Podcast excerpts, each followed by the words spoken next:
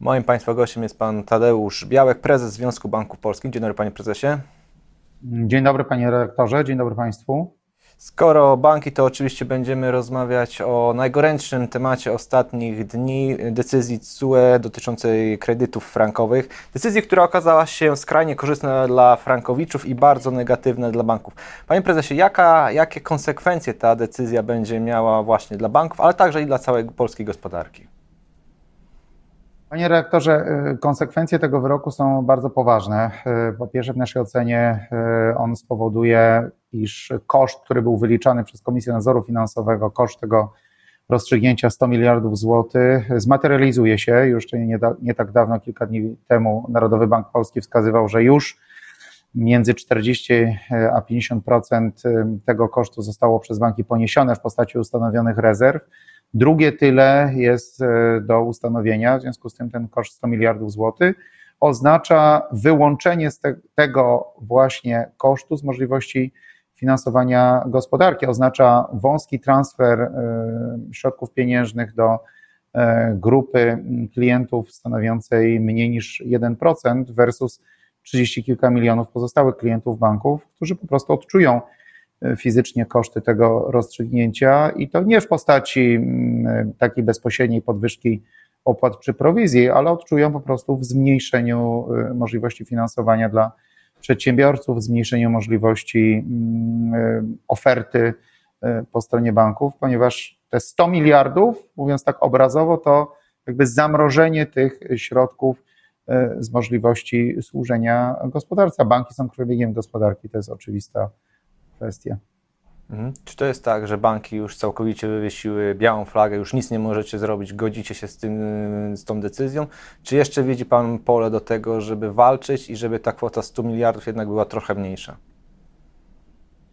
Panie redaktorze, oczywiście, że nie. Po pierwsze, my konsekwentnie i to niezależnie od treści orzeczenia, bo program już funkcjonuje e, blisko dwa lata, będziemy promować rozwiązania ugodowe. W ostatnim czasie zapewne Państwo obserwujecie zwiększenie tej aktywności. W ostatnim tylko jednym kwartale uzyskaliśmy 3, e, e, blisko 30% więcej ugód niż było zawartych z 40 tysięcy. Doszliśmy do poziomu 60 tysięcy. Trwają kolejne kilkanaście tysięcy rokowań ugodowych. Liczymy, że mm, to rozwiązanie, które po pierwsze jest e, tańsze, nie kosztuje praktycznie nic versus średnio kilkadziesiąt tysięcy opłat e, za wynagrodzenie za prowadzenie sprawy, szybkie, e, jeden miesiąc można zawrzeć ugodę versus 4-5 lat prowadzenia procesu do uzyskania prawomocnego rozstrzygnięcia, czasami jeszcze nawet dodatkowy proces za, w kontekście rozliczenia.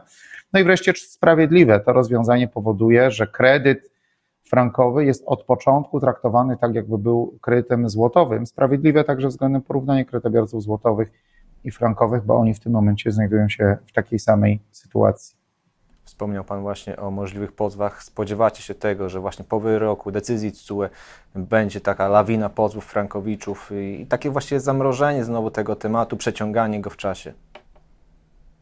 E, panie rektorze, na pewno spodziewamy się oczywiście, że w pewnym e, krótkim okresie czasu może tych e, pozwów przybyć, natomiast nie spodziewamy się wbrew pozorom jakiegoś lawinowego wzrostu tych postępowań sądowych, dlatego że w dużej mierze większość klientów z naszych obserwacji wynika, którzy chcieli się procesować, do tego sądu już poszła. Duża część klientów to klienci niezdecydowani e, lub bądź klienci, którzy nigdy w żadnym wypadku nie mieli zamiaru pójść e, do sądu z różnych przyczyn, nie stać ich na prowadzenie procesu, nie chcą się procesować. Ci klienci są przede wszystkim adresatem naszej kampanii Ugoda lepsza niż proces, e, ale rozwiązania ugodowe kierujemy także do klientów, którzy są już w postępowaniu sądowym. Jest przecież możliwość zawarcia ugody w postępowaniu sądowym. W ciągu ostatnich dwóch miesięcy sto kilkadziesiąt takich ugód w postępowaniu sądowym także zostało zawartych.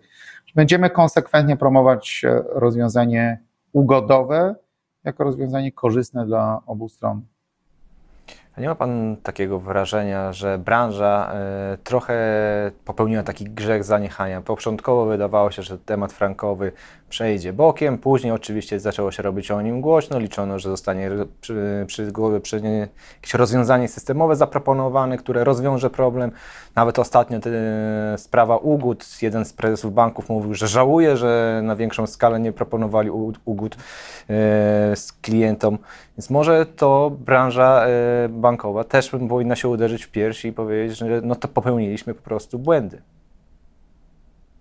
Panie redaktorze, to nie jest taka prosta sprawa, żeby też odpowiedzieć w ciągu kilku minut. Generalnie trzeba pamiętać i powtarzamy to od samego początku, że kredyty walutowe to nie jest jakaś polska specyfika, to, jest, to są rozwiązania, które funkcjonowały w 17 państwach członkowskich. Po prostu w Polsce doszło do, no niestety muszę to otwarcie powiedzieć, do nadużycia instrumentarium abuzywności, czyli próby de facto poszukania powiem otwarcie, tak jak powiedział przewodniczący Jastrzębski, przewodniczący KNF-u, pretekstu do uwolnienia się od zobowiązań z uwagi na aprecjację kursu franka, więc okoliczność niezależną w istocie od polskich banków, e, okoliczność, która w innych państwach członkowskich no, nigdy nie prowadziła do prób uwolnienia się od e, zobowiązań, czy tego, co obserwujemy aktualnie w Polsce, masowego unieważnienia umów, chociaż jesteśmy w tym samym reżimie prawnym dyrektywy 93 e, przez 13, więc trudno tutaj mówić o jakimś zaniechaniu. Na pewno z punktu widzenia E, banków, e, jeżeli mamy już taką, a nie inną linię orzeczniczą,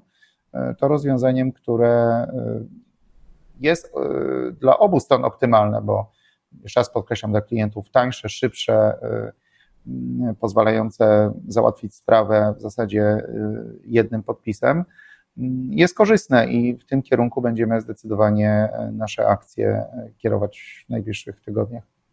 No tak, tylko pytanie, czy klienci faktycznie z tego skorzystają, mają w ręku decyzję TSUE, e, kancelarie prawne też prowadzą swoje kampanie marketingowe, no to jest walka chyba na wyniszczenie.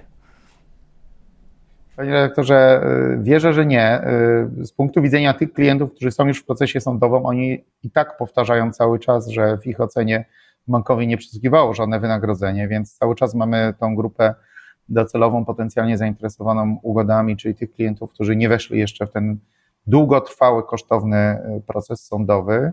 E, dlatego e, wierzę i, i tak jak widzicie Państwo, prezesi też banków zaangażowanych w kredyty frankowe, frankowe w ostatnim czasie bardzo mocno o tym mówią, że mm, ugoda jest lepsza niż proces, jak hasło naszych działań promocyjnych.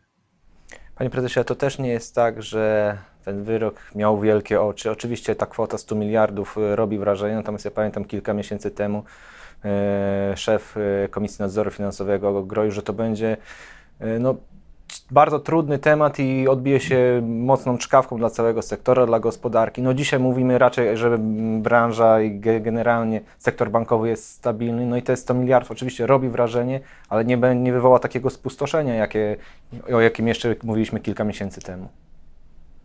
Panie redaktorze, to prawda, aczkolwiek trzeba zauważyć, że zmieniły się w ostatnich miesiącach nieco okoliczności. Te pierwsze szacunki, które przedstawiała Komisja Nadzoru Finansowego, to były szacunki, o ile mnie pamięć nie mieli, sprzed dwóch lat. Kwoty nie uległy zmianie, ale zmianie uległo to, że sektor bankowy w tym czasie no dość intensywnie przygotowywał się do możliwości negatywnego rozstrzygnięcia. Tworzył rezerwy na kredyty frankowe. Te rezerwy rosły znacząco w ostatnich miesiącach. No, jest też, nie ma co ukrywać, pewna nadwyżka finansowa związana z e, takim, a nie innym ukształtowaniem poziomu stóp procentowych. W związku z tym nie jest tak, i rzeczywiście tu w pełni zgadzam się z tym, o czym mówił przewodniczący Jastrzębski, że któryś z banków jest zagrożony, czy stabilność sektora bankowego jest zagrożona. Nie.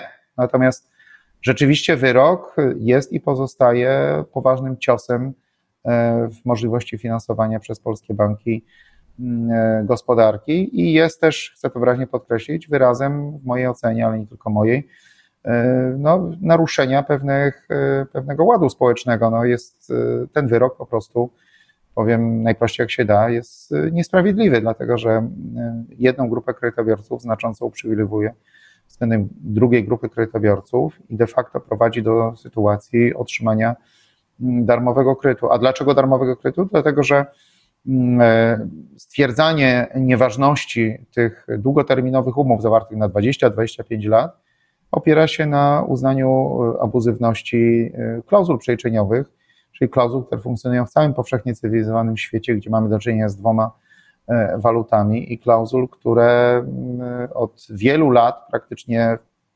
przy dużej ilości kredytobiorców są praktycznie nieaktywne, bo ci kredytobiorcy i tak przynoszą swoją walutę z zewnątrz, na co pozwala ustawa z 2011 roku. Także tutaj mamy do czynienia z dużym nadużyciem e, systemu abuzywności mm, i stąd te problemy w dużej mierze się biorą.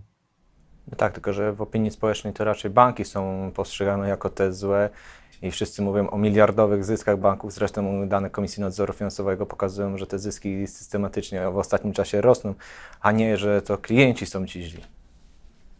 Panie rektorze, y, zyski sektora bankowego w ostatnim czasie y, są y, upatrywane wyłącznie przez pryzmat kwartalnych raportów, co jest błędem. Ja powtarzam to od dłuższego czasu.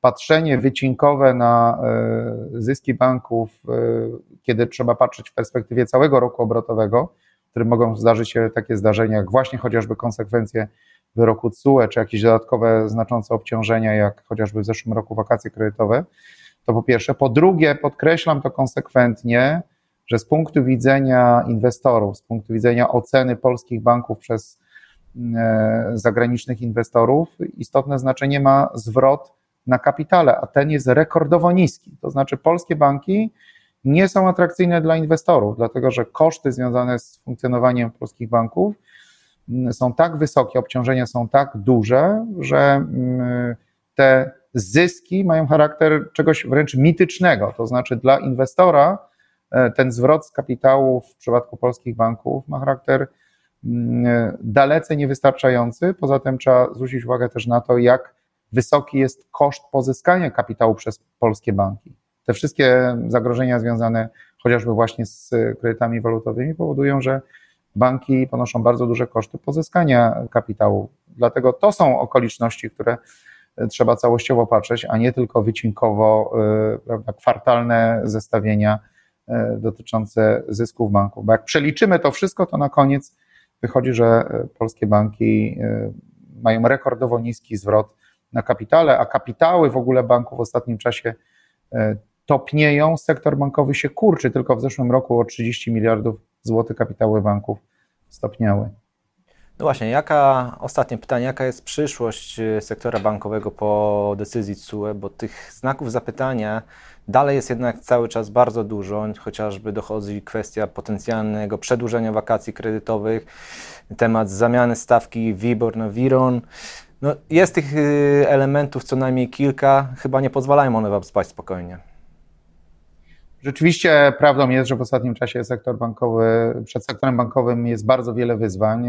Słusznie pan redaktor wspomniał o reformie wskaźników referencyjnych, bo jest to jedno z największych przedsięwzięć w ostatnich latach, jakie stoją przed sektorem bankowym. To ogromna operacja logistyczna, y, na wzór zresztą y, podobnych reform przeprowadzanych w innych państwach, takich jak Szwajcaria czy Wielka Brytania, ale także poważne wyzwania związane z możliwymi Mm, kosztownymi obciążeniami e, sektora bankowego, aczkolwiek zwrócę uwagę, że w piątkowym komunikacie Komitet Stabilności Finansowej wskazał, że mm, stabilność sektora nie jest zagrożona, to prawda, ja też o tym Państwu mówiłem kilka minut temu, pod warunkiem, że na sektor bankowy nie zostaną nałożone dodatkowe, duże obciążenia, które spowodowałyby, że te możliwości Mm, udźwignięcia tego kosztu w postaci 100 miliardów złotych byłyby zagrożone, gdyby sektor bankowy musiał miliardy złotych przeznaczyć na inne mm, e, programy chociażby.